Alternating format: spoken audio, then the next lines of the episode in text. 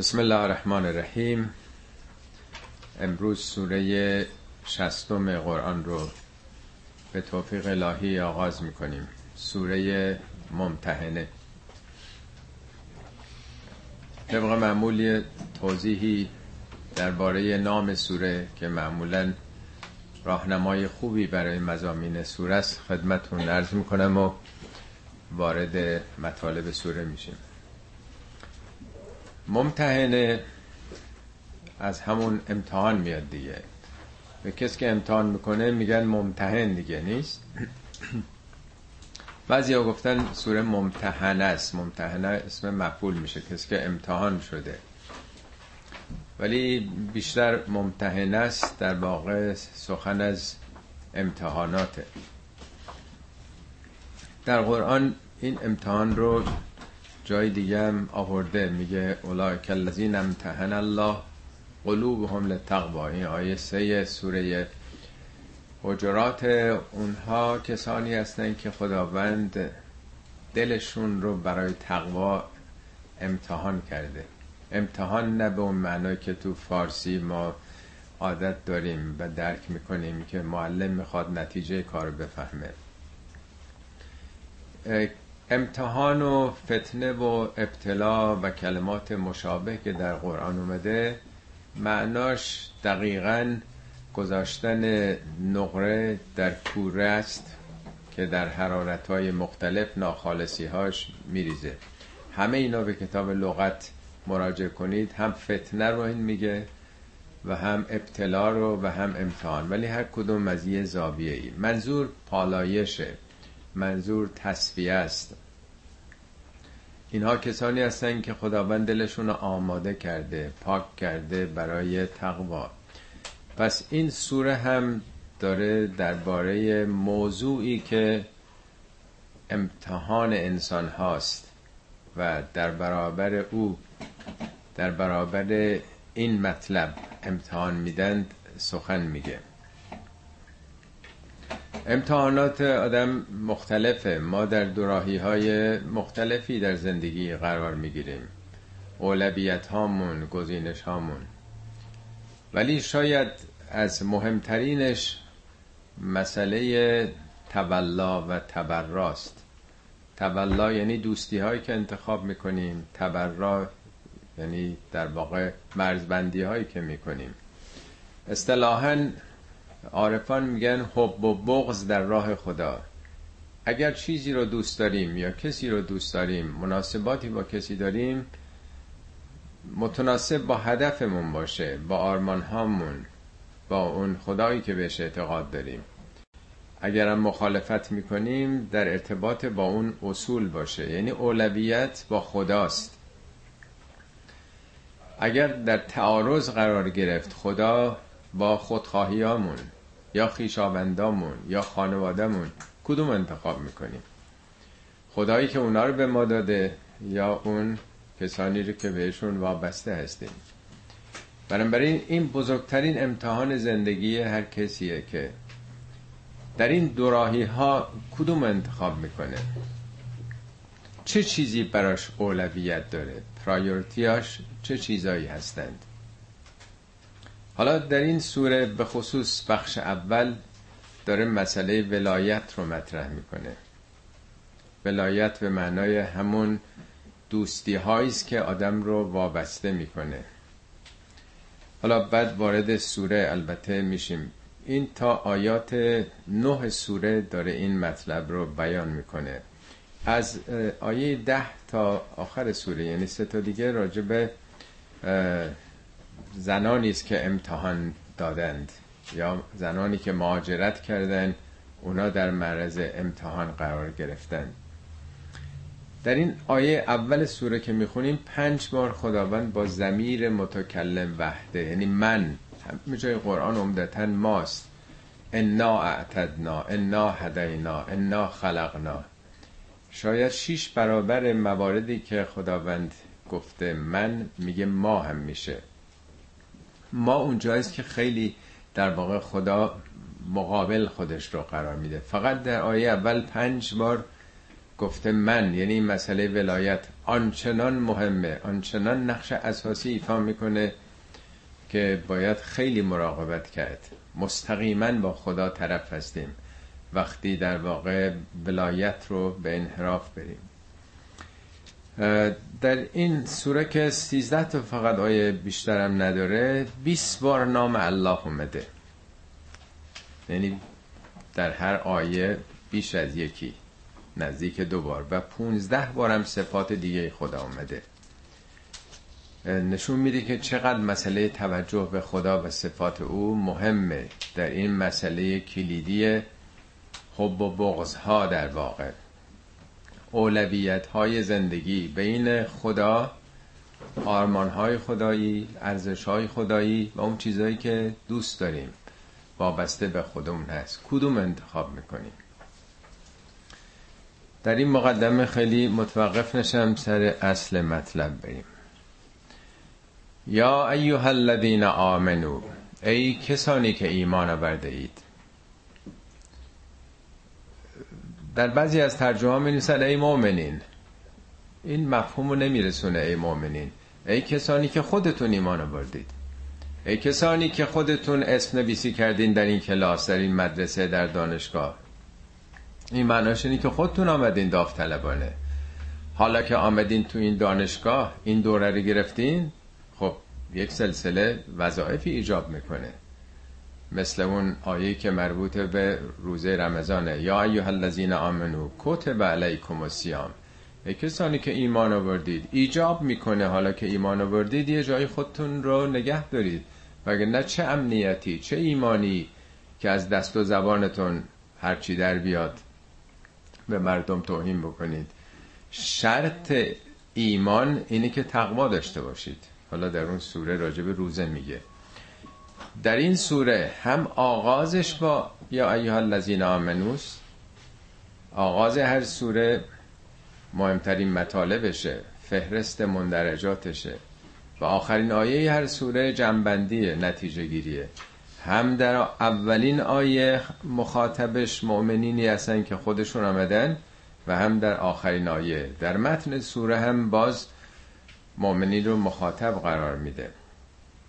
پس این یه مسئله ایمانیه مسئله درون گروهیه درون یک جامعه ایمانه. حالا مسئله رو مطرح می‌کنه. چه چیزی؟ چه اصلی مطرحه؟ لا تتخذو عدوی و عدوکم اولیا. لا تتخذو به جای لا تأخذوه. تتخذو باب تفعله مثل تشکل یعنی شکلگیری تعلم تدبر. اگه می‌گفت لا تأخذو یعنی نگیرید. لا تتخذو یک نوع آمادگی یک نوع در واقع تمایل یک نوع سهلنگاری برای چی؟ دشمن خدا و دشمن خودتون رو به ولایت نگیرید به اولیا. یعنی چنین سهلنگاری و بیتفاوتی نشون ندید دشمن خدا و دشمن خودتونو دشمن خدا یعنی کسی که به اعتقادات شما پشت کرده باور نداره. نه اینکه این دو چیزه. دشمن خودتونم دشمن خدا و دشمن خودتون در واقع می‌خواد بگه ملی مذهبی. هم مذهبتون و هم ملتتون.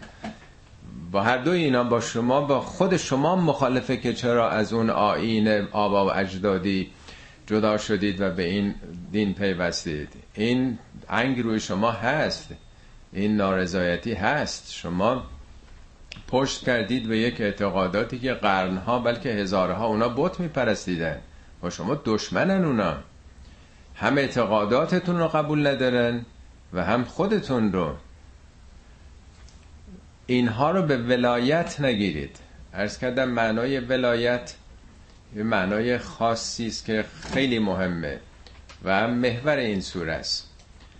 ولا یه اصلی در روزگار جاهلیت بوده قبل از اسلام. سراسر شبه جزیره عربستان قبایل مختلفی بودن که با هم در جنگ و ستیز و غارت بودن اگر دو سه تا قبیله با هم پیمان میبستن پیمان صلح اینو بهش می‌گفتن ولا یعنی ما با هم دوستیم روابط دوستی.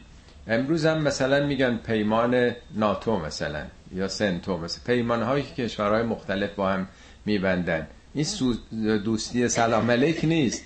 یعنی ما با هم جنگ نداریم. ما پشتیبان هم دیگه هستیم. اگه به شما حمله کنن ما حمایت می‌کنیم.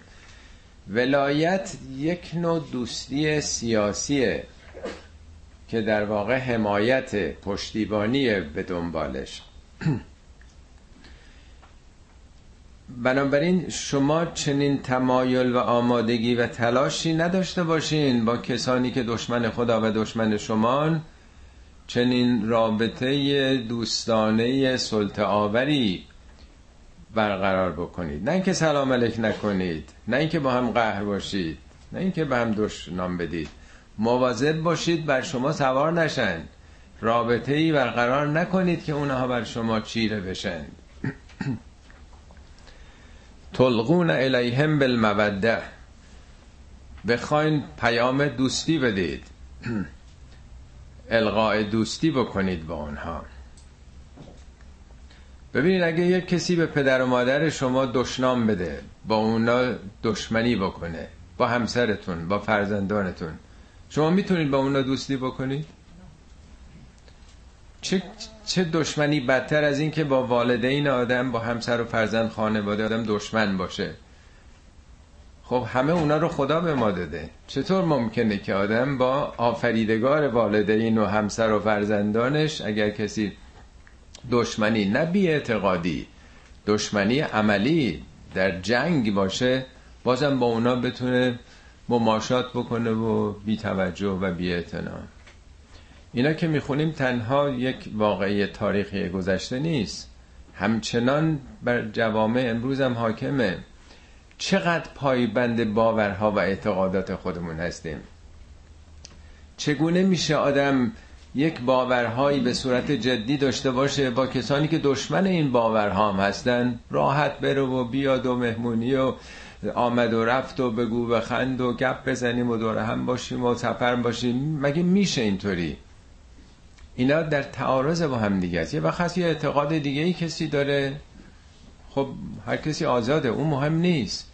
ولی اگه کسی دشمن عقاید شما هست تلاش می‌کنه میشه با او یه رابطه سلطه آور برقرار کرد؟ البته در محیط کار و کارمندی و جامعه آدم با همه سلام علیک و روابط خوب داره. مسئله اون نیست. چیز دیگه است. وقت کفرو به ما جاءکم.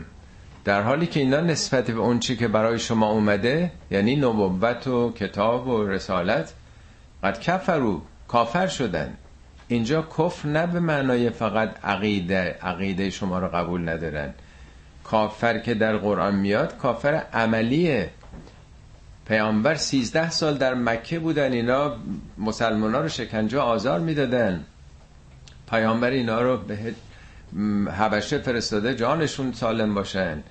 بعدم سال سیزده هم می‌خواستن بکشن پیامبر رو شبانه هجرت کردن مخفیانه توی قاری مخفی شدن در بین راه.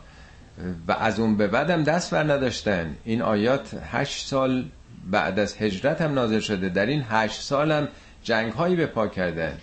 بنابراین قد کفرو نه اینکه خب حالا انکار می‌کنن دین شما رو. مسئله در واقع تئوریک نیست.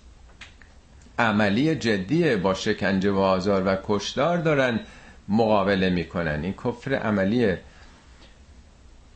وقد کفرو به ما جاءکم من الحق. خب چیکار مگه کردن؟ یخرجون الرسول و ایاکم.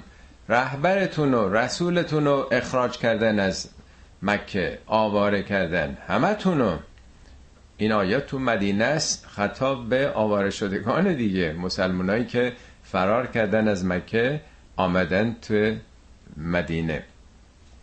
ایاکم ایای همون تأکیده مثل ایاکن عبود و ایاکن هسته خود شما رو خود خودتون رو حتی. به چه جرمی؟ ان تؤمنو بالله ربکم. به جرم این که به اون اللهی که اربابتونم هست ایمان آوردید. مشرکین معاصر پیامبر که مخالف الله نبودن بارها تو قرآن اومده که کاملا اعتقاد به الله داشتن ولی رب یعنی ارباب یعنی صاحب اختیار یعنی عامل مؤثر خدا رو قبول داشتن ولی به این واسطه ها متوسل می شدن اهل شفاعت به بوتا بودن. می‌گفتن ها اولائه شفعاؤنا عند الله. می‌گفتن بابا ما این که بوتا رو که نمی پرستیم ما نعبدهم الا لیقربونا الی الله زلفا. اینا وسیله تقرب ما به سوی الله هستن. مسئله سر همینه که شما گفتید فقط الله. الله ارباب ما همونه. فقط یه اعتقادی نیست که تو تاخچه گذاشته باشیم. یه باور ذهنی. عملا او رو صاحب اختیار خودمون می‌دونیم. به او پناه می‌بریم. حاجاتمون رو به درگاه او می‌بریم. از او بیم داریم و از او امید داریم. جرمتون فقط همینه. ان تؤمنو بالله ربکم. خب حالا که اونا چنین دشمنی رو با شما دارند حالا که ان کنتم خرجتم جهادا فی سبیلی حالا که خارج شدید از شهر و دیارتون برای جهاد در راه من و ابتقاء مرزاتی در طلب رضایت من تسرون الیهم بالموده پنهانی در سر اظهار دوستی با اونا می‌کنید. پیک و نامه میفرستید. خوبه که شن نزولش رو توضیح هم اینجا خدمتتون بدم. خب پیامبر در سال ششم ظاهرا پنجم ششم هجرت پیمانی با مشرکین مکه بستن داستانش رو که می‌دونید حرکت کرده بودن برن مکه دست جمعی زیارت کنند که اونا مانع میشن که برن خانه رو زیارت بکنند. پیامبر به همراه مشرکینی که از قبایل دیگه بودن بوده ده هزار نفر بودن. اونا نمی‌ذارن که وارد اون شهر حتی برای زیارت کعبه بشن. بالاخره یک قراردادی اونجا میبندن که مسلمان ها برگردند سال بعد بیان و بعد یه پیمانی در واقع یه تعهداتی مسلمان ها بکنن تعهدات امضایی میشه. معروف به صلح حدیبیه. اونا مسلمان ها رو به رسمیت می‌شناسن که حالا یکی از موادش در واقع این بوده. ولی خیلی مواد دیگه بوده که به ظاهر به ضرر مسلمان ها به نظر می رسیده ولی در واقع پیامبر متهم بودن که همون بندهایی در اون قرار داد که به رسمیت می‌شناسه و زمان می‌تونن بخرن به نفعشون هست. ولی مشرکین مکه زیر این قرارداد میبندن. حمله می‌کنن به جمعی از نمازگزاران مسلمان در اون مکه و بعضی از مواد این قرارداد رو نقض می‌کنن. پیامبر تصمیم می‌گیرن که برن به مکه.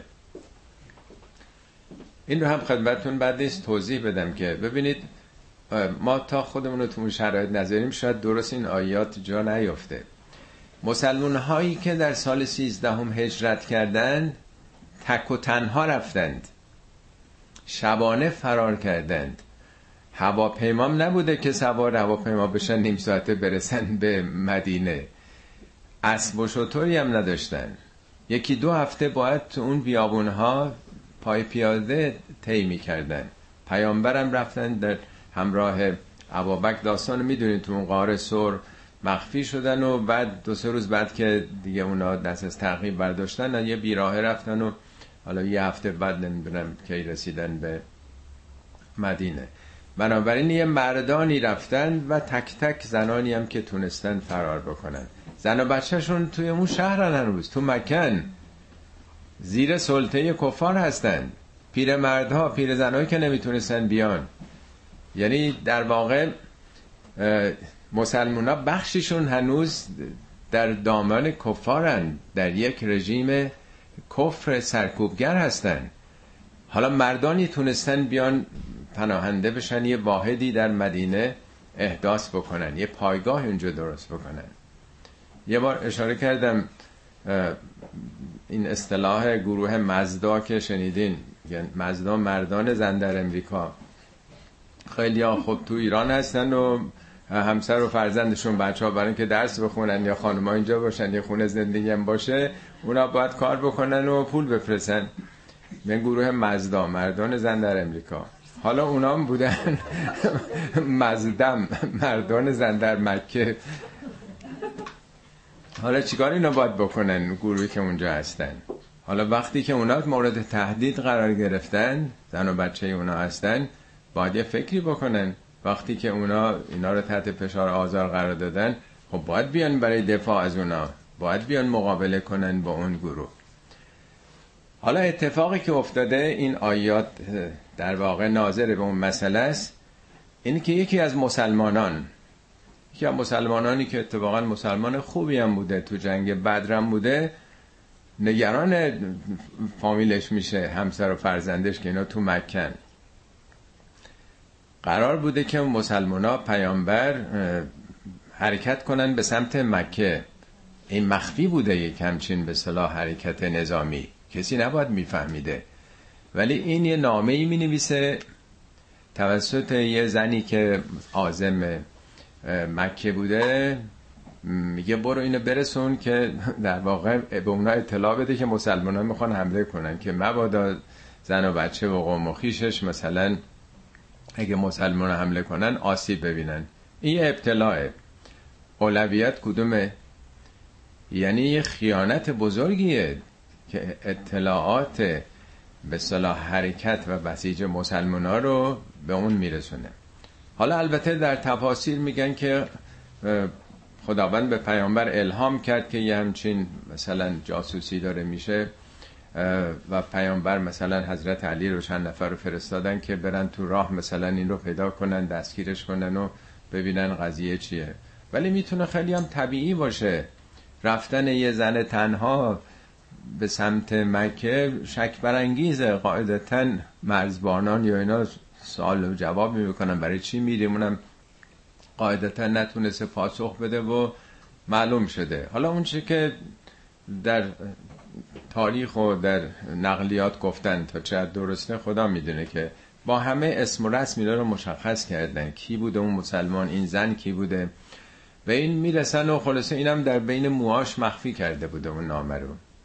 ولی بالاخره نامه کشف میشه و به حال این شخص مسلمان رو مورد سوال قرار میده. چرا این کار کردی؟ اون میگه وای راستش اینه که بقیه کسانی که اینجا هستن کس و کاری دارن توی مکه که دفاع کنن از زن و بچهشون. من کسی رو ندارم.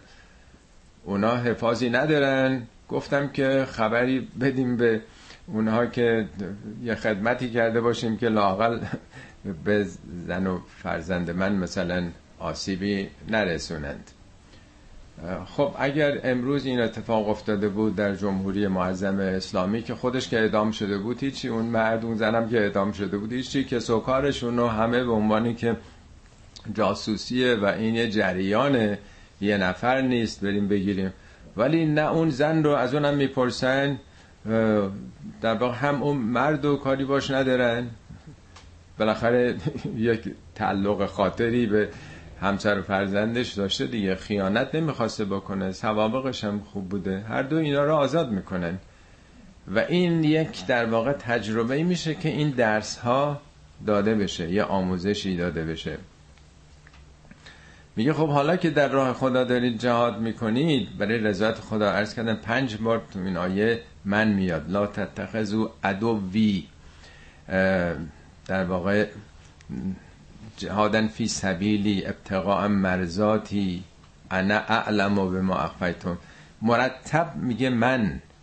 در واقع در راه من شما وقتی وارد شدید انقدر دیگه نچسبید به این وابستگی ها تسرون یعنی سن با سر در نهان در پنهان دارید که دوستی می‌کنید یعنی نامنگاری می‌کنید. و انا اعلم و به ما اخفیتم. من بهتر می‌دونم اون چیزایی که شما مخفی کردی. مخفیانه این کاری کردی نامرم نمی‌دونم لای مواش پیچیده.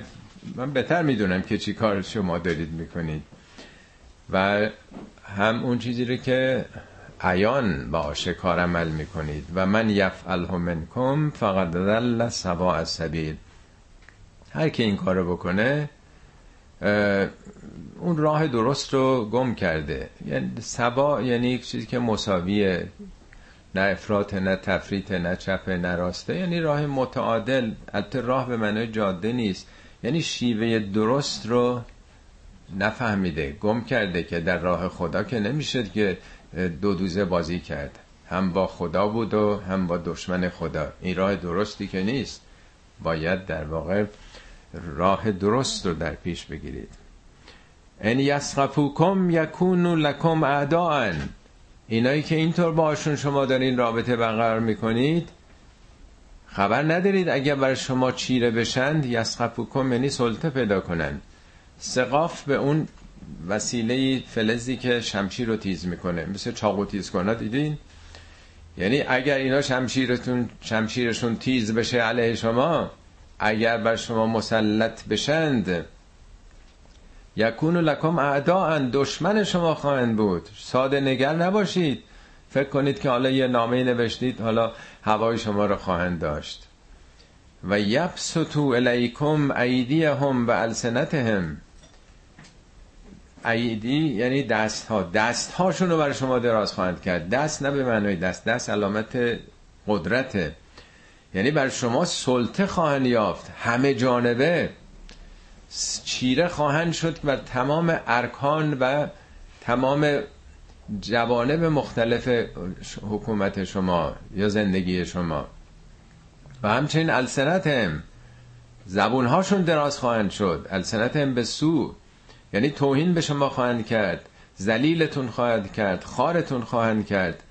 فکر نکنید که انقدر مسئله ساده است. اگه اونا قدرت پیدا کنن دمار از روزگارتون در میارن. و ودو لو تکفرون. دوست دارن که شما را مثل خودشون تو هم مخاطبه بکشونن. شما را مشرک و بود پرست بکنن. اونا حاضر نیستن که شما یه اقلیت سی چل نفری برای باورهای قرنهای اونا پشت کرده باشید. اصلا نفرت دارن از شما. چطور انقدر ساده نگری می‌کنید؟ این البته قانون طبیعت. یه گیاهی وقتی ضعیف بشه دیدین که گلدونتون یه ذره ضعیف بشه شطه ها میان خشکش می‌کنن آفت می‌زنه. حیوانات هم هر حیوانی ضعیف بشه میخورنش. جوام انسانی هم اینطوره. چرا امروز جوام اسلامی انقدر به ذلت و ضعف افتادن؟ چرا انقدر بر اونها سلطه پیدا کردن؟ از کجا ناشی شده؟ ان یسقفوکم یکون لکم اعداء این سخن اخیر ترامپ رو شنیدیم و این جناب سلمان رهبر عربستان؟ که دو هفتم شما تحمل نمی‌تونیم بکنیم ما دستمون از پشت شما برداریم. برای که تکیه ندارن به ملتشون فقط اینا به عنوان یه پاپت یه عروسک نگرش داشتن.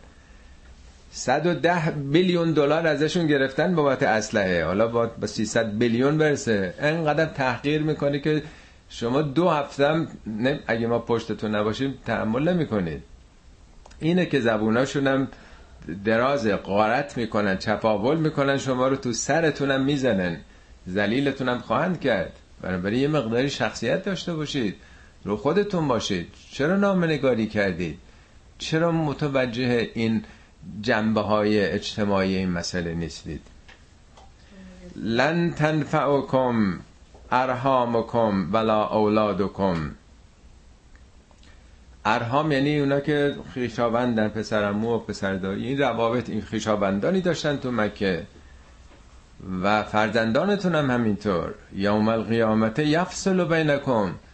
روز قیامت بین شما فاصله خواهد افتاد. هر کسی متناسب با کارنامه عملش نمره اعمالش جایگاه خودشو پیدا کرد. مثل دنیا نیست که بتونین حامی هم دیگه بشین. گیرم مالا تو دنیا تو یه همچین خیانتی کردی به خاطر قوم و خیشات؟ یا فرزندانت برای ابدیت برای آینده چیکار می‌خوای بکنی؟ بین شما فاصله خواهد افتاد. اونا که به داد تو نمی‌تونن برسن در آخرت. والله به ما تعملون بسیر خدا بیناس به اون اعمالی که می‌کنید. خب حالا مدل ارائه میده از این به بعد. آدم یه وقتی تئوری و یک مسئله نظری رو بهش میگن ولی آدم وقتی که مثلا عینا یه مدلی رو ببینه کی این کار کرده کی قشنگ کار کرده. همیشه تئوری یه جایگاه خودشو داره ولی عمل و الگو هم خیلی مهمه. حالا یه الگو میده که کی درست عمل کرده یا چه کسانی. قد کانت لکم اسوة حسنة فی ابراهیم و الذین معه. برای شما در شیوه و رفتار ابراهیم ابراهیم خلیل و یارانش پیروان او مؤمنین به او اسوه است. اسوه یعنی چیزی که بهش تأسی آدم بکنه اقتدا بکنه. یعنی الگو اونا سرمشقن رول مدلن اونها. در عمل کرده ابراهیم و یارانش برای شما یه سرمشق نیکوییه. خود اصفه یعنی الگو. می‌تونه الگو بد باشه یا خوب باشه. خیلی الگوهای بسیار بدی تو دنیا انتخاب می‌کنن. بنابراین تو قرآن هر جا اصفه رو گفته یه صفت حسنه هم آورده. بهترین الگوست. بر چه کارشون؟ از قالو لقامهم آنگاه که به قومشون به قوم بتپرستشون گفتند انا برعا منکم و مما تعبدون من دون الله. با اینکه اقلیتی بودن با اینکه شاید 5 6 نفر 7 نفر هم بیشتر نبودن در برابر قومشون گفتن ما برعا جمع بری. البته ترجمه می‌کنن ما بیزاریم ولی مسئله بیزاری نیست. تبرعه میگه فلانی از دادگاه تبرعه شده نیچی یعنی این اتهام بهش نچسبید. این مبرای از این اتهامه یعنی به اون نمیچسبه. حضرت عیسی در قرآن میگه ابر الاکمه و ابرس من پیس و کور و ابرو یعنی برای شفا میدم. بری از بیماری نیست؟ ما برعا هستیم. یعنی چی؟ یعنی ما با شما مرزبندی داریم. ما جدایی از شما هستیم. نمیگه بیزاریم متنفریم. ما خطمون با خط شما جداست. ما اظهار تبری می‌کنیم از شما. ما با شما نیستیم. و این خیلی جرأت می‌خواد. صریحا موضعشون رو بگن. انا برعا و منکم و مما تعبدون من دون الله. اون بتهایی که به جز خدا شما می‌خوانید اونا رو. به شفاعت و به توسل. ما قبول نداریم. کفر نابکم. ما ممکنه شما هستیم. ببین کفر هم میجا تو قرآن این عمدتا به خدا میاد. ولی خیلی جا تو قرآن گفته که شما باید به. به ها کافر بشید. یعنی چی؟ یعنی به رسمیت نشناسید تقیانگرانو. قبول نکنید. زیر بار سلطهشون حکومتشون نرید. تاییدشون نکنید. رأی ندید. حمایت نکنید. این میشه کفر. کفر به یک شخص. یعنی من قبولت ندارم. ابراهیم و یارانش قاطعانه گفتن که کفر بکن ما قبول نداریم شما رو. باورای شما رو قبول نداریم. و بدا بیننا و بینکم العدا و تو بالبغضا ابدا. برای همیشه بین ما و بین شما اداوت و بغض بغض, بغض یعنی کینه و دشمنی پدید آمده. نمیگه ما با شما دشمنیم. یعنی طبیعت این کار این چنینه ببینید میگه بدا فاعلش چیز دیگه است. این اتفاق افتاده. وقتی که شما بت میپرستین ما هم خدا میپرستین آقا آب و آتش که با هم دیگه سازگار نیستن. طبیعتا این دوتا ناسازگاری ایجاد شده. بدا یعنی پدید آمده. بین ما و بین شما کانفلیکت به وجود آمده. یک نوع در واقع درگیری پدید آمده. برای همیشه یعنی این نیست که بگیم موقتا حالا ما بدمون آمده ناراحت شدیم از این که شما چرا مثلا بوت میپرستین. حالا فردا یادمون میره قهر قهر آشتی می‌کنیم با هم دیگه مثلا. نه برای همیشه این صفبندی صفبندی جدیه شوخی نیست. حتی تومنو بالله وحدهو مگر اینکه به خدای واحد به وحدت خدا به یکتایی خدا باور بکنید. شما با واسطه ها خدا رو دارید میپرستید. این اصلا جور در نمیاد. مگه میشه خدای آفریدگار میلیاردها کهکشان یک انسان دیگه ای از او تو حاجتاتو بخوای؟ حالا بوت که به نام هر یا از نمرود تاغوت زمانه است. یعنی اگر به اون سمت رفته باشید با هم یکی هستیم. پس مادامی که خط شما جداست بین ما این در واقع اختلاف وجود داره. خب اینجا که داره از ابراهیم چنین سخنی رو بیان می‌کنه در قرآن چهار بار سخن استغفار ابراهیم برای پدرش رو گفته که پدر ابراهیم نه تنها بت پرست بود بلکه بت ساز بود بت تراش بود متولی بتخانه بود. خب این سال همیشه پیش میاد که خب ابراهیم که اینجوری بود چرا قطع رابطه با پدرش نکرده بود؟ این در چهار جای قرآن اومده. میگه ما کان استغفار ابراهیم لعبی استغفار ابراهیم برای پدرش به خاطر وعده ای بود که به او داده بود. روز اولی که نوجوانی بود ابراهیم با پدرش صحبت می‌کنه و اونم سخت برخورد می‌کنه و میگه برو گم شو دور شو از من نمی‌خوام ببینمت. میگه ساستغفر لک ربی. حتما از پروردگارم می‌خوام که تو رو ببخشه. او خیلی مهربانه به من یعنی می‌خواد بگه ابراهیم وعده داده بود. وعده مهمترین به اصطلاح وظیفه انسانه. ببین چقدر مهمه. میگه مگر قول ابراهیم الا قول ابراهیم لعبیه لستغفرن لکه چون وعده داده بود به پدرش. آدم نمی‌تونه از وعده خودش سر بپیشه. وعده انسان خیلی مهمه. سرش میره آدم نباید قولش در واقع شکسته بشه. به, به پدرش گفته او لاستغفرن لک و ما املک لک من الله من شیء. من از خدا می‌خوام که تو رو ببخشه ولی من هیچ کارم من اختیاری ندارم. فقط می‌خوام از خدا طلب کنم به دامن او پناهنده بشم برای تو دعا کنم. حالا دیگه خدا ببخشه یا نبخشه. در جای دیگه قرآن میگه که ابراهیم در واقع استغفار برای پدرش کرد. ولی وقتی که مسلم شد که دیگه پدرش دشمن خداست و در مثلا مقابل مؤمنین قرار دارن از او در واقع تبری جست از پدرش هم حتی. خب چی می‌گفتن اینها ابراهیم و یارانش؟ ربنا علیک توکلنا. پروردگارا ما فقط بر تو توکل می‌کنیم. توکل موقعی است که آدم نگران یه حادثه ایه. دشمنان در برابرش صف کشیدن. وظیفهشو باید انجام بده. نمی‌دونه چی میشه. دیگه بسپر به خدا.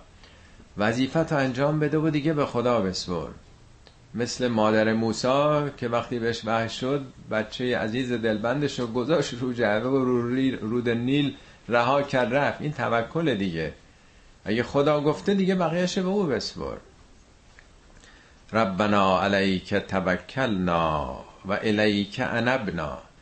به سوی تو انابه کردیم. انابه بازگشت مستمر رو میگن. همون توبه است ولی توبه ممکنه یه بار آدم بکنه.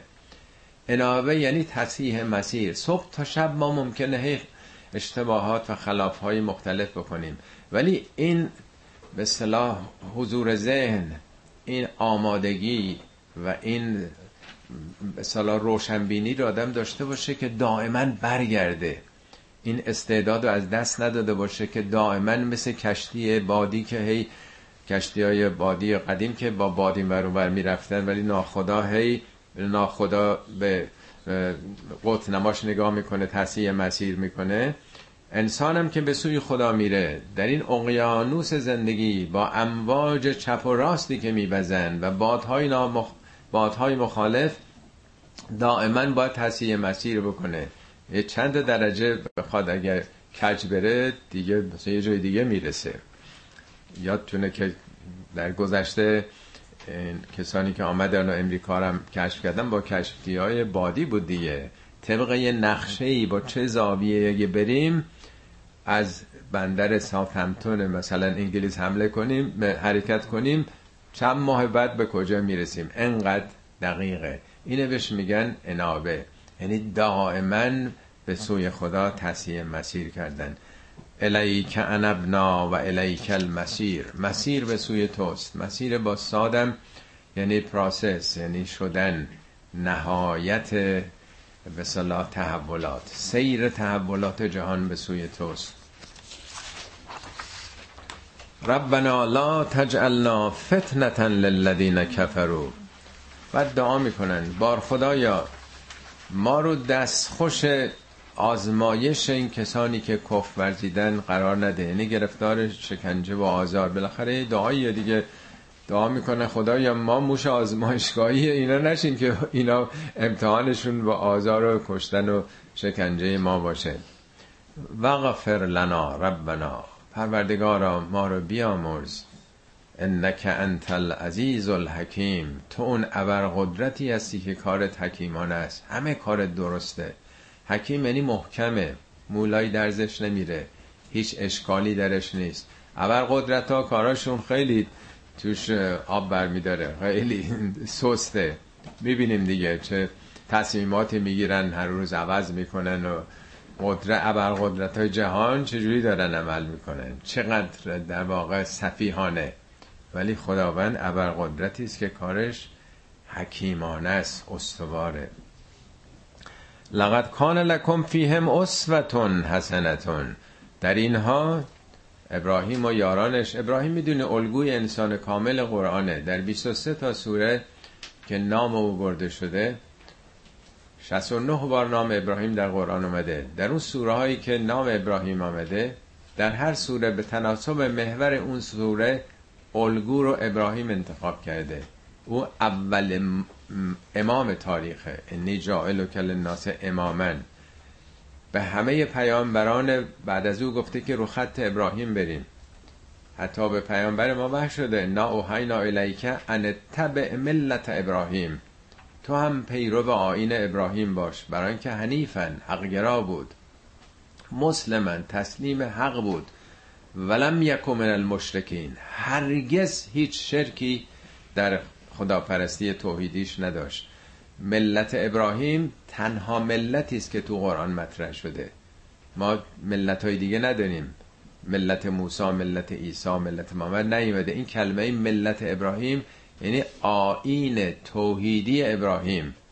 پیامبر ما در واقع تکمیل کننده اون مسیر ابراهیم و دعای ابراهیم بود آرزوی ابراهیم بود که در اول سوره جمعه هم اومده در واقع. راه تسلیم و در واقع به اوج رسید ولی این راه در واقع از طریق ابراهیم آغاز شد. در اینها برای شما الگو و سرمشق بسیار نیکویی است. البته لمن کان یرجو الله و الیوم الاخر برای کسی که اعتقادی به خدا داشته باشه به آخرت اعتقاد داشته باشه می‌تونه بگذره از این تعلقات و وابستگی های خیشابندی و خانوادگی.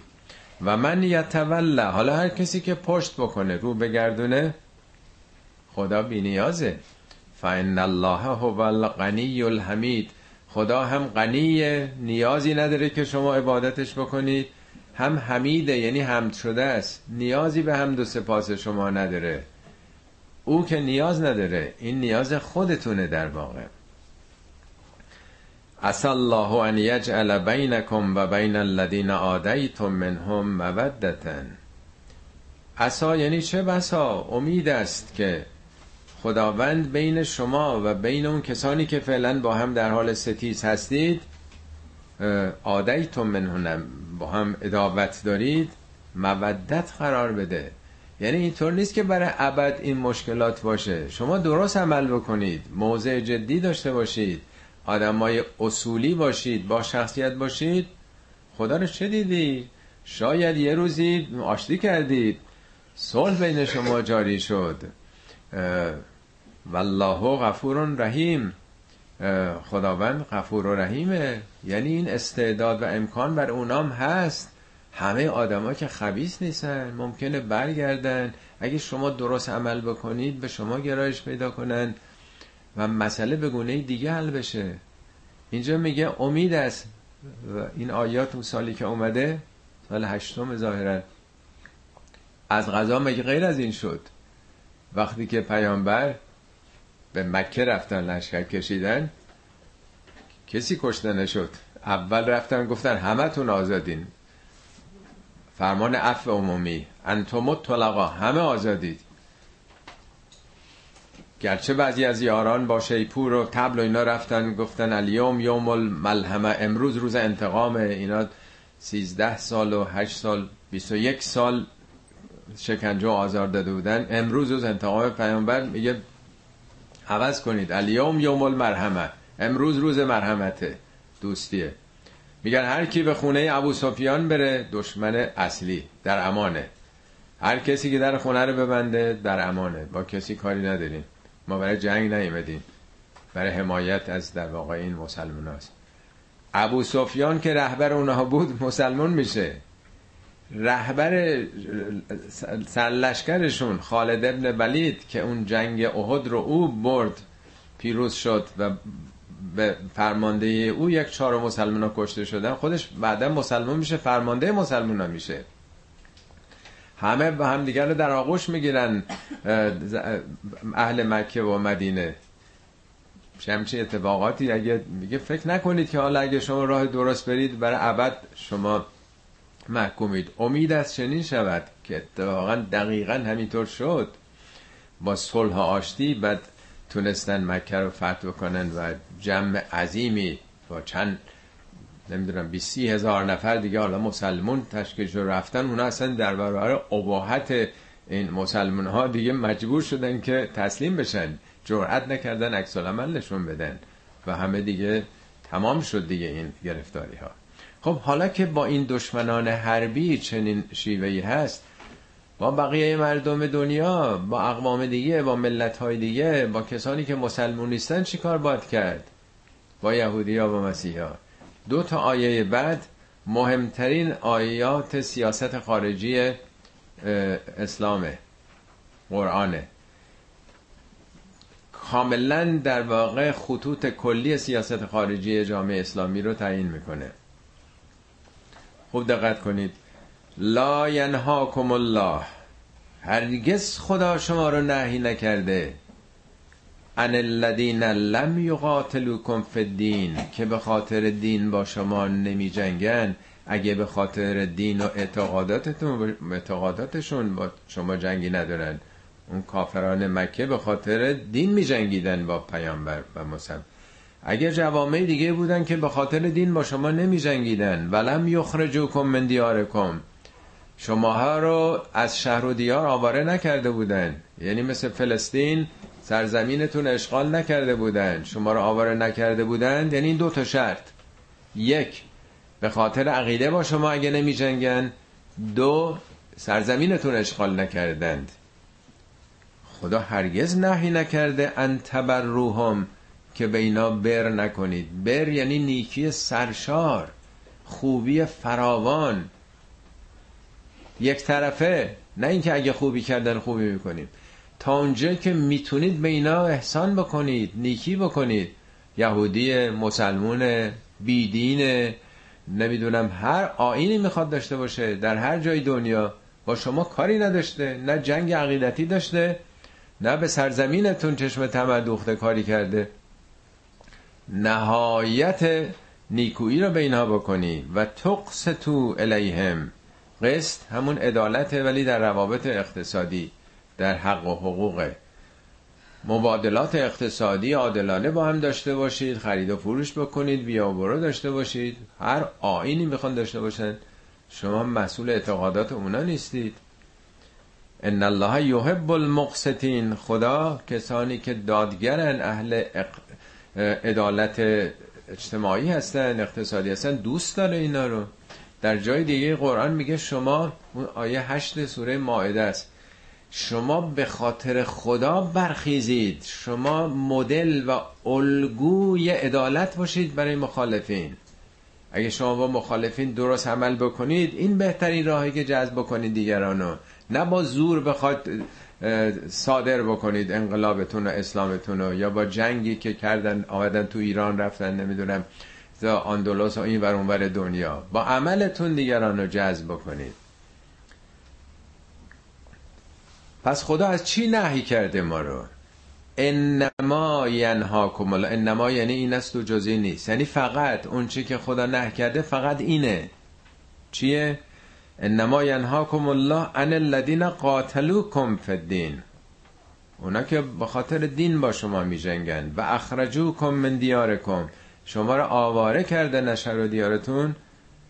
چی چی رو خدا نه کرده؟ نمیگه با اینا بجنگین. پدرشون در بیارید. اخرجکم یه که دیگه از و ظاهرو علا اخراجکم. بر اخراج شما پشتیبانی کردن. ممکنه یه ملتی فلسطین رو اشغال کرده باشه. ولی ملت های دیگه ای هم پشتیبان اونا بوده باشن. این هم هست همیشه حالا اون موقع اقوامی بودند. یا اقوام دیگه پشتیبانی کرده که این جرأت کرده که این کارو بکنه. میگه از اینا نهی کردیم. حالا چیکار بکنیم با اینا؟ ان تولوهم. اون چی که خدا نه کرده که ولایت اینا رو نپذیرید. خب دقت کنید. چقدر جنبه دفاعی داره؟ یعنی زیر بار حکومت اونا به رسمیت نشناسید سلطشونو چیزی که امروز مسلمون ها کشورهای مختلف حالا موقعی که روسیه شوروی بود یه عده به ولایت روسیه شوروی گرایش پیدا کرد یه ولایت امریکا. یعنی روابط دوستی همه اونا رو حامی خودشون گرفته بودن. اون چه که قرآن نهی می‌کنه همینه میگه آدم باشید مستقل باشید رو پای خودتون باشید سلطه پذیر نباشید. آلمان وقتی فرانسه رو تو جنگ دوم اشغال کرد اشغال کردن. گفتن خب دیگه ما ضعیفیم میپذیریم.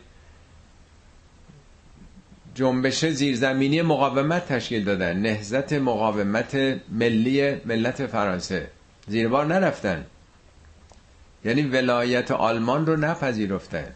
آیا ژاپن پذیرفت وقتی آلمان اونجا یا کشورهای دیگه یا آلمان کدوم کشور وقتی که دیگران زور میگن میپذیره که خب ما حالا بالاخره به رنگ روزگار باید در بیاره میگه ولایت اینا رو نپذیرید یعنی مقاومت بکنید. ان تولوهم اینه که خدا نهی می‌کنه در واقع. و من یتولهم فاولئک هم الظالمون. هر کسی که ولایت اینا رو بپذیره سلطه و سروری و آقایی اینها رو بپذیره اینا واقعا ظالمن. به خودشون ظالمن به حقیقت ظالمن. ظلم به یه چیزی در جای خودش نباشه. این خیلی کار غیر متعادله. کار خیلی نادرستی هست. خب آخرین آیه دهم تونتر باید یه ذره برم. یا ایها الذین آمنو. ای کسانی که ایمان آوردید باز ملازم فرمید که اینا همش دستورات درونیه. اذا جاءکم المؤمنات مهاجراتن اگر زنان مؤمنی هجرت کردن به سوی شما. عرض کردم که مسلمان حالا رفتن توی مدینه حالا از اقوام یا از مکه یه زنانی مهاجرت می‌کنن. شنیدن که اینجا روابط خوبه و اسلام مثلا یه حقوقی رو رعایت می‌کنه یا برای جاسوسی می‌خوان بیان یا برای انگیزهای دیگه که میامدن اگر زنان مهاجرت کردند به سوی شما فمتهنوهن امتحانشون بکنید آزمایش بکنید. بعضی گفتن اسم سوره از این کلمه گرفته شده. حتی گفتن در واقع مسئله امتحان زنانه.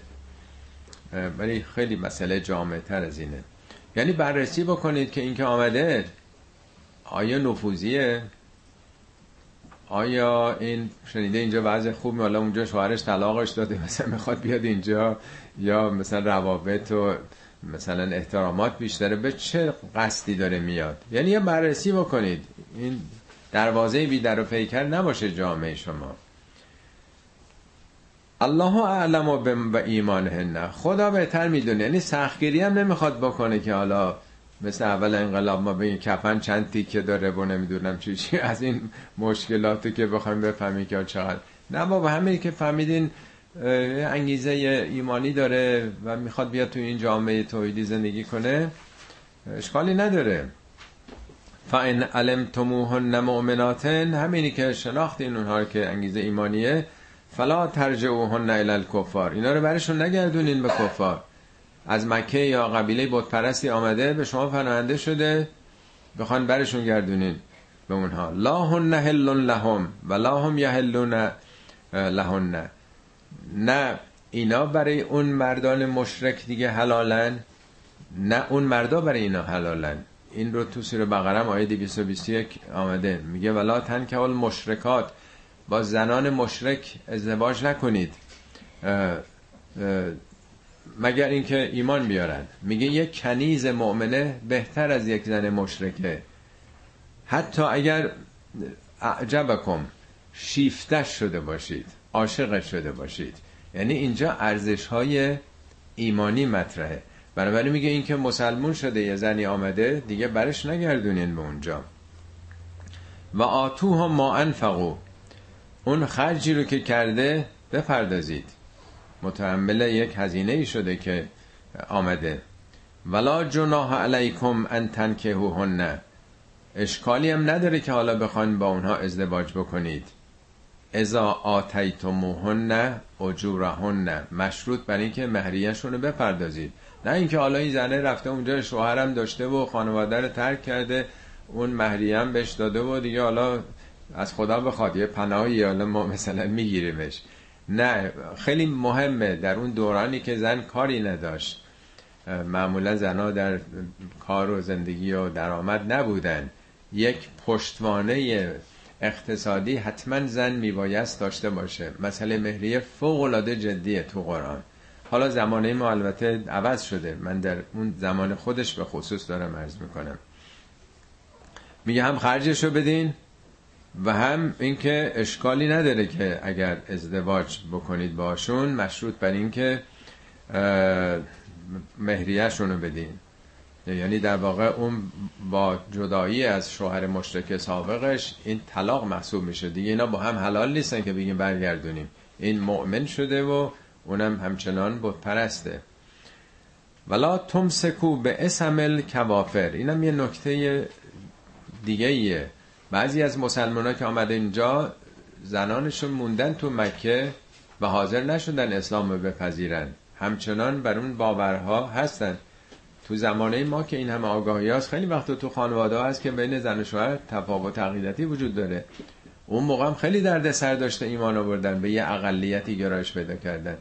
ترجیح می‌دادن که به همون عقاید آبا اجدادیشون باشن دیگه. میگه خیلی هم نشسمید تمسکو یعنی چنگ زدن.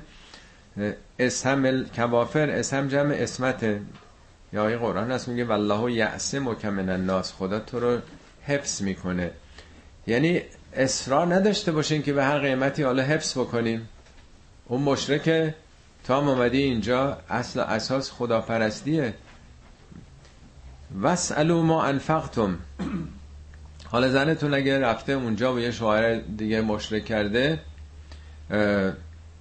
خب از اونا اون مهریه‌ای که شما دادین این مهریه داده که اون زن گرفته. حالا این زن با کس دیگه شوهر رفته شوهری همسر کسی دیگه شده. طلب بکنین که من اینقدر مهریه دادم. و برعکس هم هست. ولی الو ما انفقو اگر زنی هم از مشرکین به شما پناهنده شد شما هم وظیفه دارید که خرج مهریه که اون مشرک داده بپردازید. این چقدر نکته مهمه. یعنی عقاید با حقوق که در تعارض نباید قرار بگیره. عقیده تو بی خداست. مشرکی هیچی رو قبول نداری. حقوقت سر جای خودت هست. نباید اینا رو با هم قاطی کرد. زنی آمده اینجا شوهر مشرکش مهریه داده. حالا آمده مسلمون شده. شما باید با اینکه در حال جنگین با اونها مهریه ای که اون مرد مشرک داده بفرستید از مدینه به مکه که زنش آمده اینجا. شما می‌تونید اینطور. یعنی حقوق حق به جای خودش هست. خوب دقت کنید این روزگار ما کار به کجا کشیده بعد از 1600 سال. این مصادره ها این نمی‌دونم تجاوز به همه حقوق کس و کارها اینا از کجا آوردن؟ اینا من نمی‌دونم.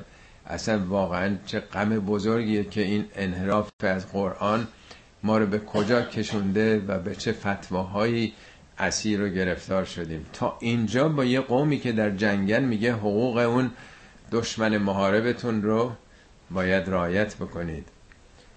ولی یسالو ما انفقوا ذالکم حکم الله. این فرمان خداست. دستور خداست. یحکم بینکم که بین شما دو نفر دو گروه که در جنگین خداوند این قرار داده این رو حکم کرده. والله علیم حکیم. خدا علیم و حکیمه یعنی کارش حساب شده است. یه ذره ببخش طولانی شد. این آیه خیلی بحثنگیز بود. ممکنه چند دقیقه اضافه میشه.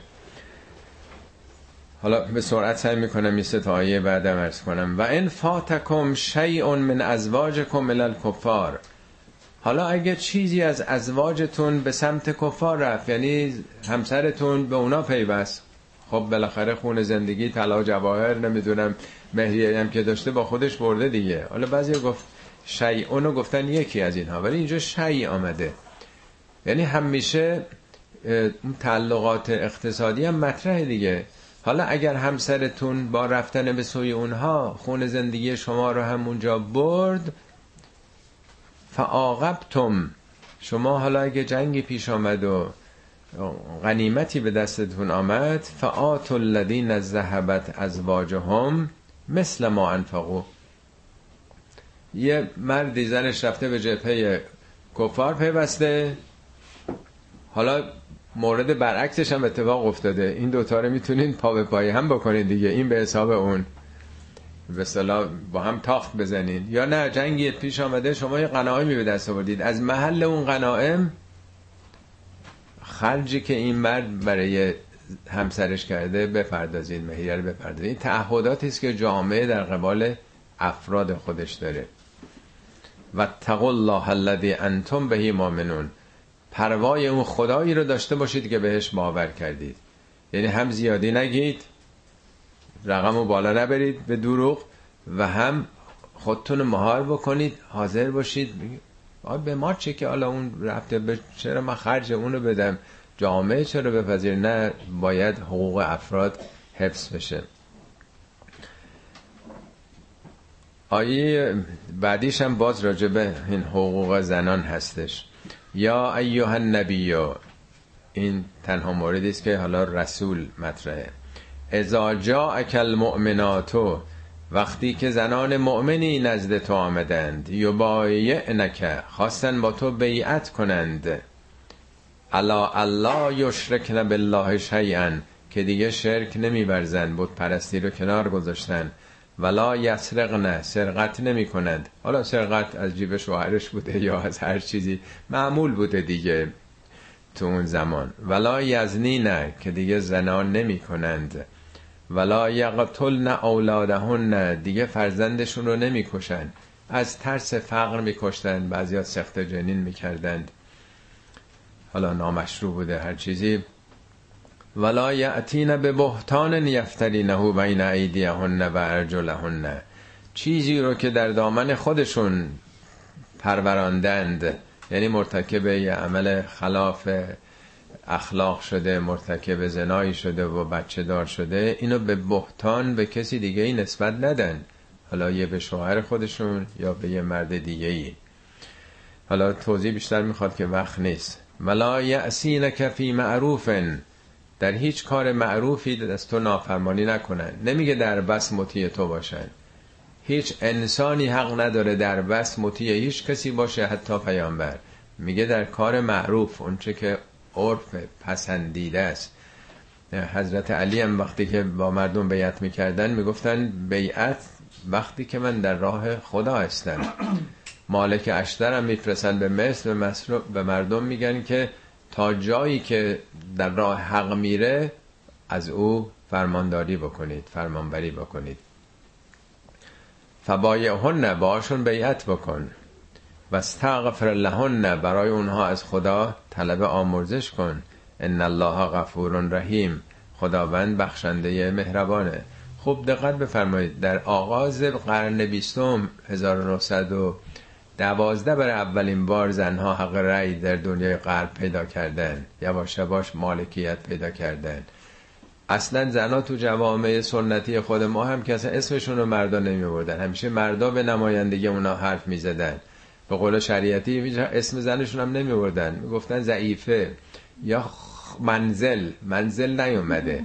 یا نمی‌دونم خانه یا چیز. اسمم نمی بردن. ولی زنان مستقیما با پیامبر یعنی یه شخصیت مستقلی هستن. میگه اگر این آمدن مستقلن. نه اینکه شوهرش به نمایندگی اون بگه که ضعیفه مثلا این تعهدات می‌کنه مثلا. یا پدرش مثلا بیاد. یعنی با پیامبر بیعت بیعت یعنی دست دادن. البته زنان مستقیما دست نمی‌دادن. یه تشتی اینطوری که نقل کردن. تشت آبی میذاشتن پیامبر دستشون رو تو اون تشت می‌کردن اونا اون طرف دست می‌کردن. یعنی با هم یک نوع پیمان مثل قسل تعمیدی که تو مسیحیت هست این خودش یک نوع تعهد اجتماعیه. خب آخرینش هم بخونیم. آخرین آیه هم برمیگرده به اول. اولین آیه از چی بود؟ با یا یا الذین آمنو شروع می‌شد و با ولایت.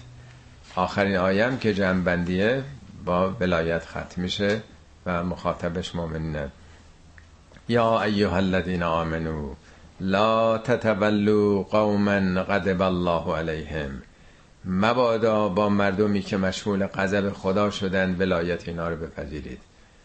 اکثر مفسرین گفتن منظور همون یهودی ها هستن چون ده بار در قرآن به خاطر اون گوسال پرستی و انرافات بعدی میگن که و با او و غضب من الله دچار غضب خدا شدن. ولی مطلب البته می‌تونه عامتر و جامعتر از این باشه. ولی واقعیتش اینه که تو روزگار ما همچنان می‌بینیم که قوما غضب الله علیهم چه کسانی هستند. قد یعسو من الاخره اونا اصلا اعتقادی به آخرت ندارن. ترک تازی دارن می‌کنن اصل قدرتشون دارن میتازن به هیچ اصلی هم پایبند نیستن. اونا به فکر آخرت نیستن باور ندارن امیدی به آخرت ندارن که بخوان رعایت اخلاق رو بکنن. کما یعس الکفار من اصحاب القبور. همانطور که کافرانم از زنده شدن مردگان نومیدن و باور ندارن اینا هم به آخرت باوری ندارن. اتفاقا عجیبه که حالا اگر به اون معنا بگیرین قوم غضب الله علیهم مسیحی ها اعتقادی بیشتر دارن به آخرت. ولی به ندرت شما یهودی ها رو پیدا می‌کنین که باور داشته باشن. میگن آخرت تو همین دنیاست. اون بعد که داده شده. تو تورات هم به جز یکی دوتا اشاره نیست. نمی‌خوام بگم اصلا و هیچ کدوم ندارن ها. ولی نسبت بسیار متفاوته باور اونها به آخرت صدق الله العلی العظیم